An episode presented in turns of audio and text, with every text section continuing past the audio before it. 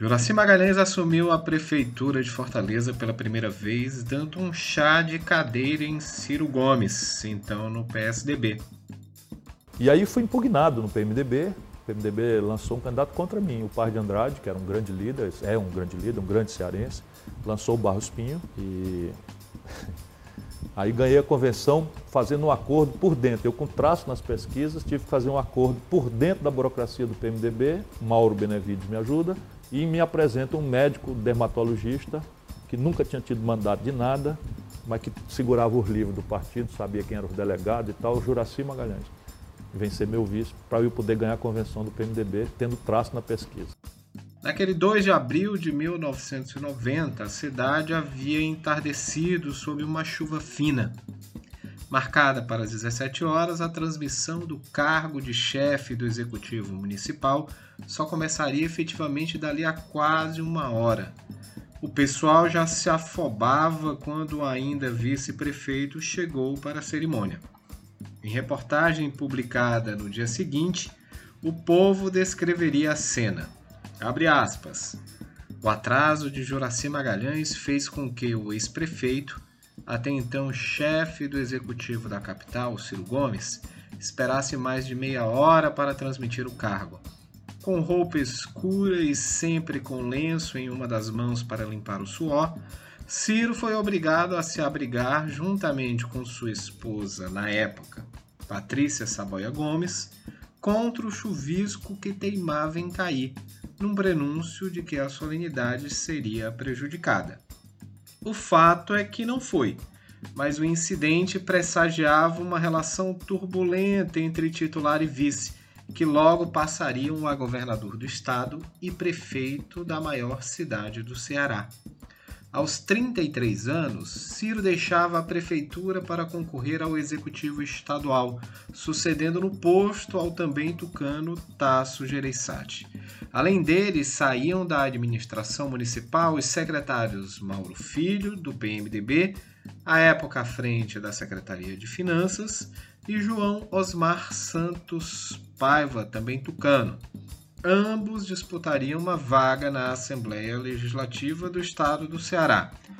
Em seu último discurso como prefeito, Ciro mostrou-se orgulhoso de suas conquistas, embora na prática tenha exercido a função de prefeito por pouco mais de um ano, depois de derrotar Maria Luísa nas urnas em novembro de 1988 e assumir o mandato no ano seguinte, permanecendo até 1990, quando o bastão trocou de mãos. Ainda segundo reportagem do Povo daquele período, antes de passar a palavra a Juraci naquela tarde chuvosa, o PSDBista, que fazia um balanço de sua curta administração, disse que havia assegurado as condições de estudo a 50 mil crianças e que tinha urbanizado a periferia da cidade. Ciro arrematou, abre aspas. No campo da habitação, conseguimos construir 1.616 casas em sistema de mutirão, obtendo o melhor desempenho do país. Fecha aspas. Em sua vez de falar, porém, o agora prefeito Juraci Magalhães surpreendeu ao cutucar o aliado. De acordo com um trecho da matéria do Povo de 3 de abril, Juraci começou a falar. Abre aspas. Emocionado, Juraci Magalhães informou que 120 mil crianças de 0 a 4 anos de idade estão sem proteção em Fortaleza e a mesma quantidade de famílias vive sem condições de moradia. O prefeito denunciou ainda que o déficit nas escolas públicas atinge a 100 mil estudantes que não dispõem de salas de aula. Fecha aspas. Em seguida, o repórter acrescentou. O discurso do prefeito contrasta com as declarações de Ciro Gomes, que, ao transmitir à administração municipal, lembrou que garantiu condições de estudos a 50 mil crianças. Sobre os secretários que estavam deixando as suas pastas depois da renúncia de Ciro, o novo prefeito, Juraci Magalhães, foi direto, curto e grosso. Abre aspas. Não estou preocupado com mudanças no que diz respeito ao secretariado. Os que, durante a nossa administração, demonstrarem aptidão para com a nossa linha de trabalho, permanecerão nos seus cargos, Quem não entender, terei de substituí-lo. Foi nesse clima de saia justa que Juraci chegou ao comando da prefeitura, onde ficaria até dezembro de 1992. Nesse intervalo, o médico começou a construir uma hegemonia política na cidade que se estenderia por quase 15 anos, apenas interrompida em 2004, quando seu candidato à sucessão, Aluízio Carvalho, foi derrotada por uma jovem deputada estadual do PT, Luiziane Lins. O podcast O Poder em Transição discute agora esse período tão importante da história recente de Fortaleza. Numa série de 5 episódios, vamos narrar os principais acontecimentos políticos na passagem de governo da prefeitura, de Maria Luísa para Ciro Gomes, de Juraci para Cambraia e de novo para Juraci, e então de Juraci para Luiziane Lins, terminando com Luiziane passando o bastão para Roberto Cláudio. O último episódio da série arremata esse arco narrativo com a transmissão de cargo do atual prefeito Roberto Cláudio para o novo ocupante da cadeira de chefe do Paço Municipal, o deputado estadual José Sarto. Acompanhe agora O Poder em Transição.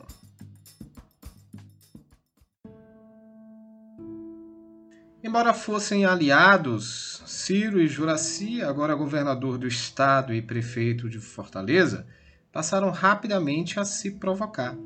Era 1990, ano que demarca o início da chamada Era do Juracismo.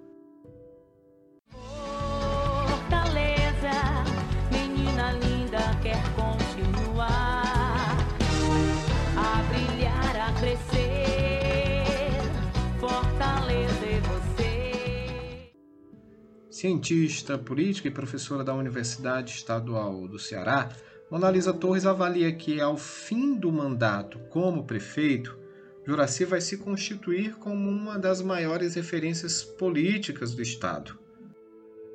Com a saída do Ciro em 90, o Juraci rompe com o governo do estado, né, com o governador do estado que foi eleito, que era o Ciro. E aí inaugura, nesse período em Fortaleza, o que a gente vai chamar de juracismo. Antes de vencer a eleição que o levaria ao comando do estado, Ciro disse sobre Juraci que se tratava de um homem honrado. À época, o PMDB, partido do prefeito, estava do outro lado da disputa política pela hegemonia no Ceará. Em entrevista ao Povo, publicada no dia 2 de janeiro de 1993, quando já havia eleito um sucessor e deixado a prefeitura com quase 90% de aprovação, Juraci Magalhães confidenciou, abre aspas, no dia em que o Ciro Gomes tomou posse no governo do estado, ele me chamou para um desafio, para ver quem fazia mais por Fortaleza. Eu disse o seguinte, vou fazer um, faça outro, e vamos arranjar 2 do governo federal para completar os 4.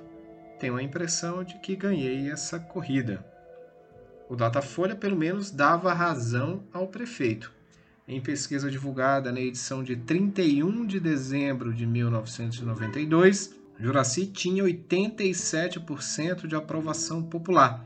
Para muitos, era considerado o melhor prefeito do Brasil. Com esses números, eleger Antônio Cambraia para sucedê-lo foi tarefa fácil. Para Mona Lisa, Juraci deixou uma marca na cidade como gestor. O Juraci Magalhães, esses 2 últimos anos de gestão, ele dá prosseguimento, ele consegue modernizar a cidade, criar uma infraestrutura interessante dentro da cidade e sai com popularidade muito alta. Então, ele se torna, em 90, uma das principais lideranças do estado do Ceará.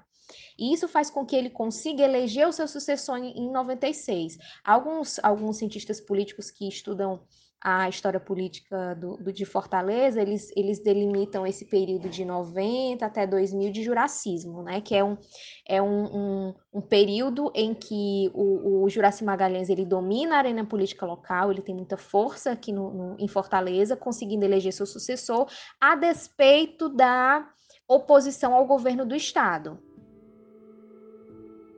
A transição entre o Juraci e Cambraia foi muito tranquila.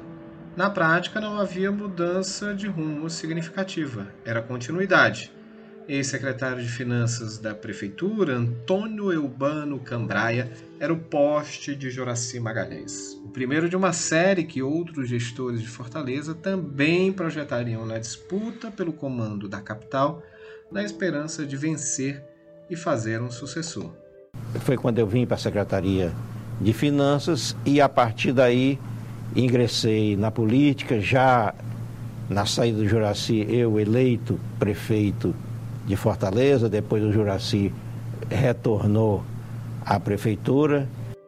Bem avaliado, Juraci elegeu Cambraia com facilidade, derrotando o candidato Assis Machado, do PSDB, ainda no primeiro turno. Com 55,37% de votos para Cambraia, contra 26,23% de Machado, que tinha o apoio de Tasso Jereissati e de Ciro Gomes. Num rápido discurso de posse em 1º de janeiro de 1993, Cambraia chamou Juraci de o eterno prefeito de Fortaleza e falou que tinha vontade de realizar uma administração semelhante à anterior, conforme reportagem do Povo na Rua à época. Antes disso, porém, Juraci já havia depositado toda a sua confiança no auxiliar, que agora recebia o legado do então gestor.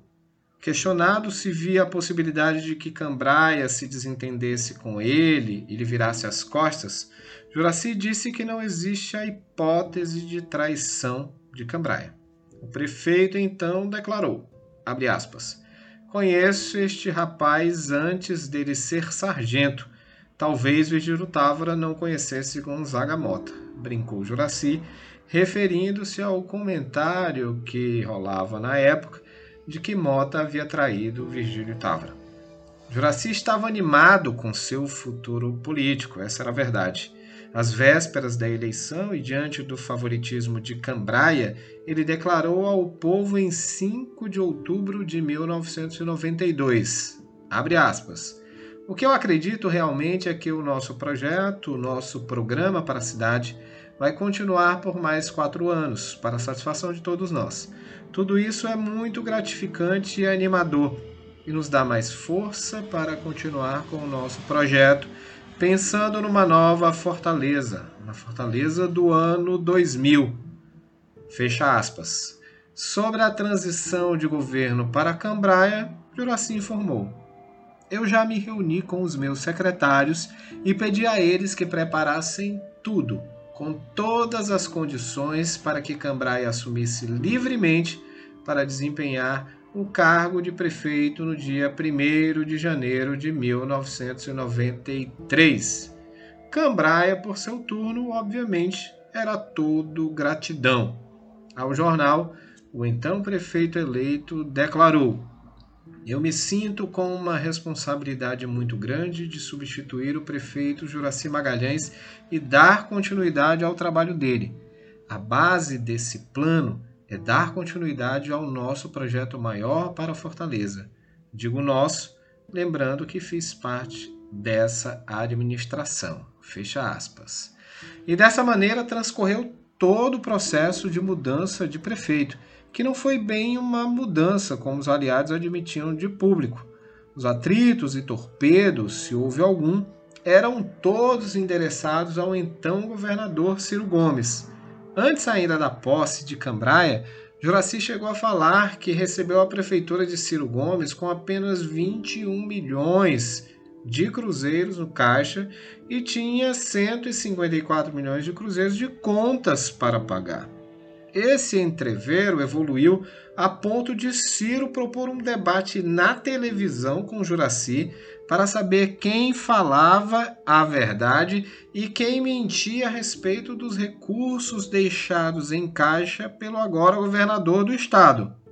Juraci recusou o convite. Para Cleiton Monte, cientista político e pesquisador da Universidade Federal do Ceará, houve apenas 3 momentos de maior tensão nas mudanças de prefeito em Fortaleza. De Maria Luísa para Ciro Gomes, de Juraci Magalhães para Luiziane Lins e de Luiziane para Roberto Cláudio. O impacto de transições entre grupos políticos distintos, entre ciclos distintos, o impacto Quando você tem isso ocorrendo de uma forma atrapalhada, conflituosa, você tem uma desorganização imensa, principalmente nos 6 primeiros meses de governo, né? Porque qual é o sentido da transição? O sentido da transição é que aquele jogador... A transição ela é uma espécie de aquecimento, né? Não tem aquele aquecimento que o jogador que vai entrar em campo, ele faz para que ele não se lesione, para que ele já comece fervendo, né, a partida. Então a transição ela é um aquecimento. Então quando você tem um bom aquecimento, realmente aquele jogador ele vai para o campo e ele consegue rapidamente pegar o sentido daquele jogo. Quando você tem um aquecimento ruim, ou quando você não tem um aquecimento, aquele jogador ele vai ter que se entrosar com os outros, com a partida em campo, né? Com a partida acontecendo. Então, quando você tem uma transição mal feita, os futuros gestores, eles têm que tomar da gestão no processo que ela está ocorrendo. Então, isso é mais complicado, isso gera problemas na administração pública. Por exemplo, você tem áreas da administração pública municipal que são praticamente completamente terceirizadas. Então, você demitir todos os funcionários terceirizados para recontratar, isso aí causa uma complicação muito grande nos serviços públicos, né? Então, eu acho que esse é o grande problema. Quando Juraci voltou à prefeitura depois de vencer a eleição de 1996, o entrosamento entre ele e Cambraia facilitou a vida do futuro prefeito. Dos 22 nomes de secretários de Juraci anunciados para a gestão que começaria em 1º de janeiro de 1997, nada menos que 9 já pertenciam ao governo de Cambraia. E mais, o vice de Juraci, Marlon Cambraia, como o sobrenome sugere, era parente do então prefeito, sobrinho. Em 31 de dezembro de 1996, um dia antes de assumir novamente o comando do executivo da capital do Ceará, após derrotar Inácio Arruda, do PCdoB, com 63,25% dos votos, Juraci tinha 78% de opiniões otimistas quanto ao seu governo, segundo pesquisa Datafolha feita em Fortaleza naquela época. Somente 12% dos entrevistados acreditavam que o prefeito faria um governo regular, e apenas 4% se mostravam pessimistas quanto ao mandato do novo prefeito. Em outubro daquele mesmo ano, pouco depois de reconhecida a sua vitória, Juraci conversou com o povo. Na entrevista publicada dia 8, ele disse, abre aspas, quando assumi a prefeitura, há 8 anos que não se construía uma escola no município porque o prefeito era um secretário de governo. Na ditadura, o governo federal era quem mandava e o governo estadual era um mero cidadão encaminhado por ele para dirigir o estado. A crítica tinha o endereço certo, Ciro Gomes. O novo prefeito sinalizava dessa maneira que sua relação com o governo do estado e com o Cambeba continuaria tensa, sobretudo depois do resultado eleitoral de 2 anos atrás, em 1994, quando Juraci concorreu ao executivo estadual e perdeu para Tasso Jereissati. Como veremos no próximo episódio, esse resultado foi crucial para o futuro de Fortaleza.